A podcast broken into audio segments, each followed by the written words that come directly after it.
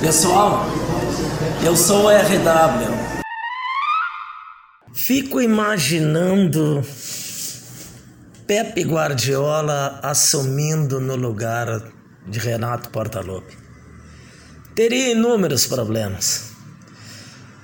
Teria muitas dificuldades aqui no Rio Grande do Sul, como teve Otto Glória, que depois de treinar maravilhosamente bem a seleção portuguesa e ser um técnico reconhecido mundialmente, foi defenestrado no Texas quando veio treinar o Grêmio.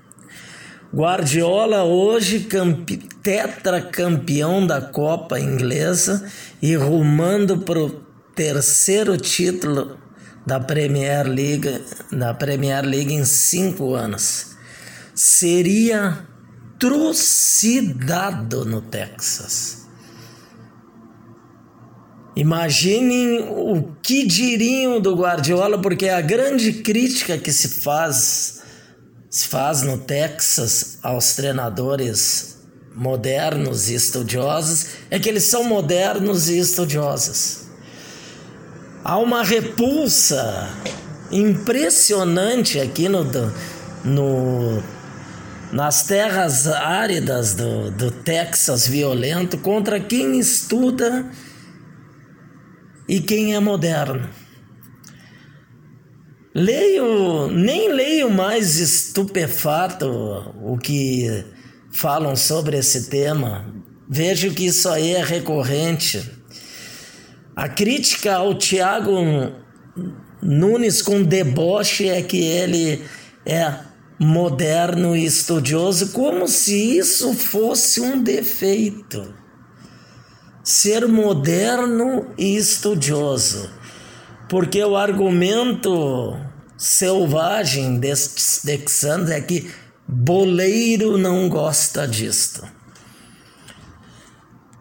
Então imagine o, o, o, Pepe Guardiola chegar na sala de cinema do Grêmio Futebol Porto Alegrense e apresentar um vídeo explicando como o Ipiranga de Erechim joga.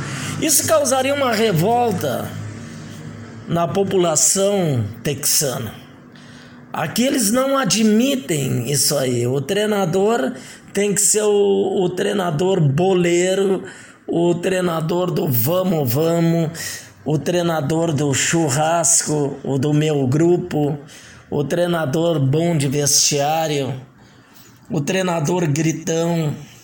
Então, Pepe Guardiola seria um problema no Rio Grande do Sul, como Otto Glória foi.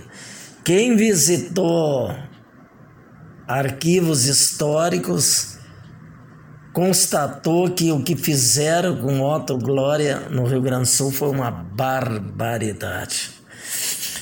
Esse tópico é em homenagem ao grande, grande admirador do, do Guardiola, Joabel Pereira. Eu presentei o Joabel Pereira com o livro Guardiola Confidencial. Sobre esse livro, eu comentei com um jornalista do Rio Grande do Sul.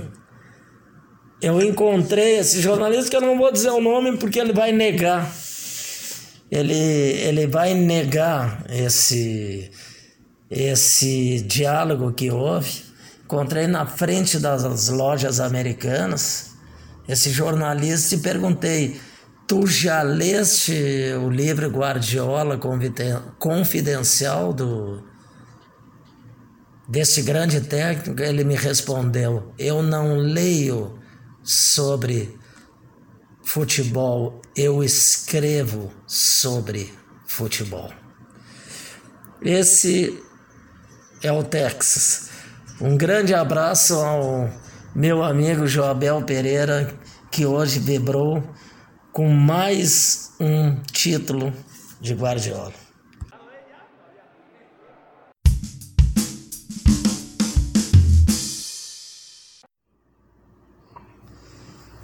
O Boca Juniors fez uma maldade contra contra a imprensa vermelha isenta, a famosa IVE.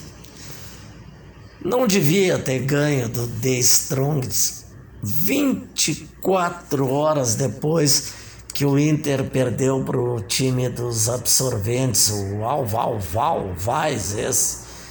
Nem sei dizer o nome desse time, time dos absorventes, que jamais tinha ganho uma partida na Libertadores da América. Jamais tinha ganho uma partida na Libertadores.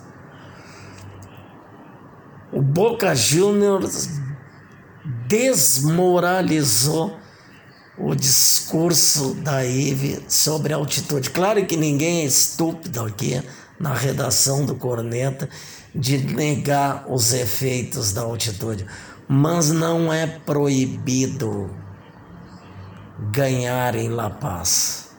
Muitos já ganharam e não foram poucos.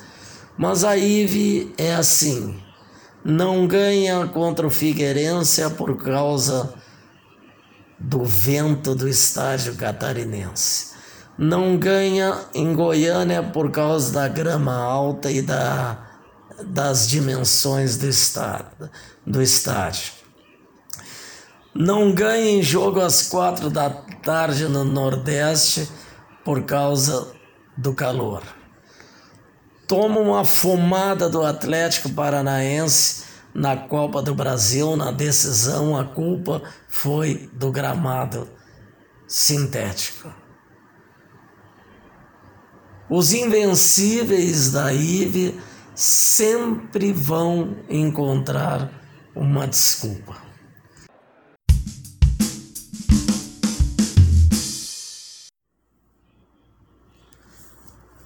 Fui olhar o retrospecto do grande Tyson na Ucrânia. Ele tem uma média de um gol a seis partidas. Um gol a seis part... a cada seis partidas. No Internacional ele tinha um gol a cada dez partidas. Aí vi a IBE não, não fez o cálculo do, de quanto custou cada gol do, do Tyson pelo Shakhtar Danone, Danonesk, é o time do Danone lá. Foi, ele jogou de 2013 a 2021, sete temporadas. Sete temporadas a 2 milhões e meio por mês Tá, vamos, vamos botar arredondando 30 milhões por ano. 30 milhões por ano. Sete anos, 210 milhões. Fez 55 golos, golos, como diz o Texas. Aproximadamente 4 milhões por golo. Porgolo. Esse é o jogador que veio para o Internacional com,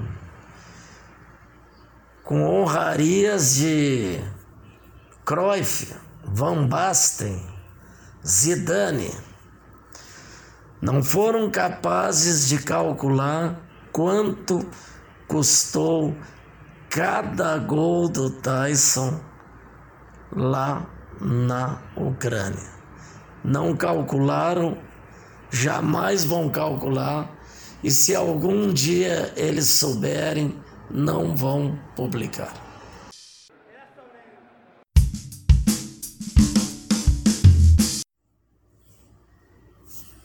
O Grêmio não teve goleiro aí no, no desde a saída do, do Marcelo Groy. O, o PV, o Paulo Vitor e, e o Vanderlei não nunca transmitiram confiança para o torcedor do, do clube. E eu fico nessas horas perguntando e, e discuto isso com amigos meus gremistas. Afinal, qual é a opinião, qual, qual é a importância do, preparador de goleiros. No caso do Grêmio, em que não enxergaram que o Breno era melhor do que o Paulo Vitor e do que o Vanderlei, ou se enxergaram e, e comentaram com o Renato Portaluppi por que, que o Renato não, não investiu no Breno? Porque eu tenho informações de quem frequenta treinos fechados do Grêmio e vê, e os jogos da transição que o Adriel, se não me engano, o goleiro esse reserva, e o Breno eram bem melhores do que o Vanderlei e o PV. Mas o que, que fizeram os preparadores físicos dos goleiros? Qual, qual era a função dele no, no clube? Não consigo entender isso aí. Se alguém tiver a resposta, me comunique.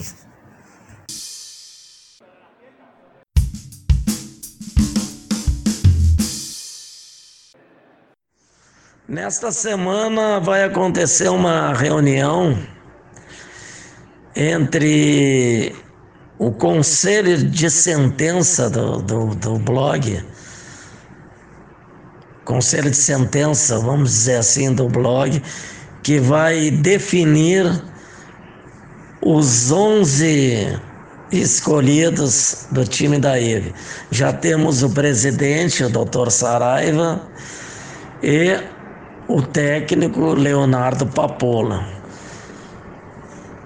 Quatro integrantes das quatro, cinco integrantes do, do conselho de sentença vão definir o, os jogadores. A presidente RBR, o cordenteiro AV, o medidor de calçadas J CFO, Aires Engano e o editor do blog, um tal de RW. Nós vamos nos reunir essa semana e quando sair o, o, o time da IVE vai sair uma fumaça branca da redação do Corneta do RW, assim como sai a fumaça branca no Vaticano. Você acabou de ouvir o podcast Corneta do RW com Ricardo Wortmann.